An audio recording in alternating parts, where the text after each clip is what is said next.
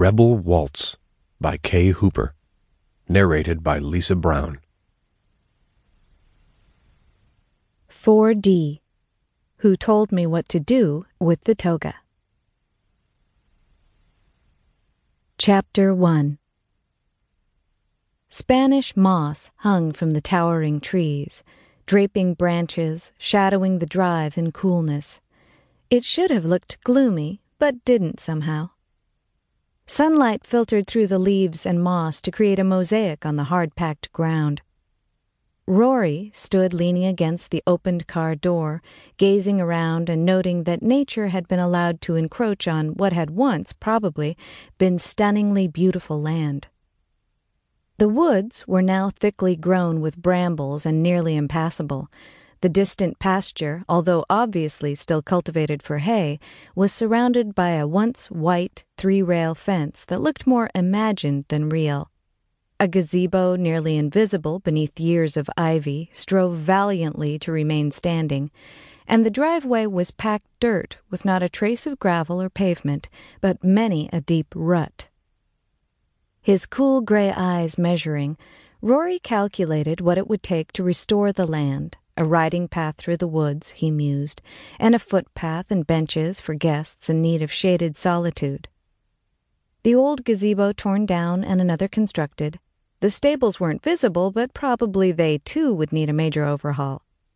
He thought of the other plantations he'd purchased and converted into resort style hotels, then looked steadily up the tree lined drive to the house.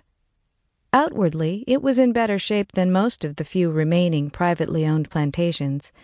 It possessed wide, shallow steps, a veranda extending along two sides, solid white Doric columns, and the landscaping near the building had been kept up.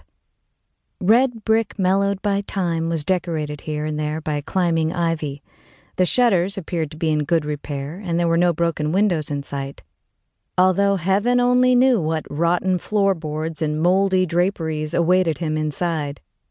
Jasmine Hall's noble owner had never allowed cameras inside the place, so Rory hadn't the faintest idea what he'd find. Sighing, he got back into the car and continued up the drive.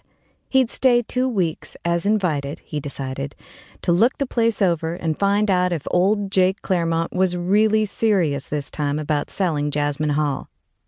Twice before, the crusty old man had spread the word, only to back out gleefully when Rory and others had expressed interest in buying. The second time had been in Charleston, nearly a year before. The third time, six weeks ago. No one but Rory had taken the bait. And he was still vaguely surprised and slightly suspicious that he had been promptly invited out to visit the estate. He frowned as he parked the car in the graveled area near the house and got out, wondering if Clairmont had been foxy enough to have weeded out less interested parties by offering to sell the first two times and then retracting his offer.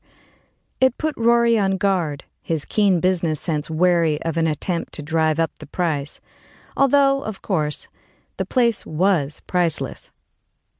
Pushing the thought aside, he went up the broad, shallow steps and made use of the shining brass knocker. He had to use it three times, the third time with considerable force before the heavy, solid oak door finally swung open. And in that moment, Rory experienced the somewhat bewildering shock of a man whose entire attention was quite forcibly ripped from all thoughts of business.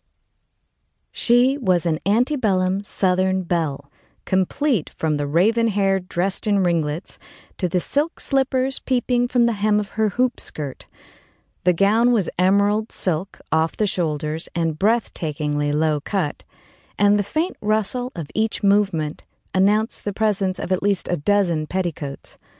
Her face was heart shaped and delicate, each feature finely drawn by an appreciative artist. She seemed young, perhaps in her early twenties, although the costume might have been deceptive. And Rory thought dizzily that Scarlett O'Hara had a rival here in green eyes and an impossibly tiny waist. Whatever you're selling, we don't want any. If her voice was soft and drawling, her tone at least was thoroughly.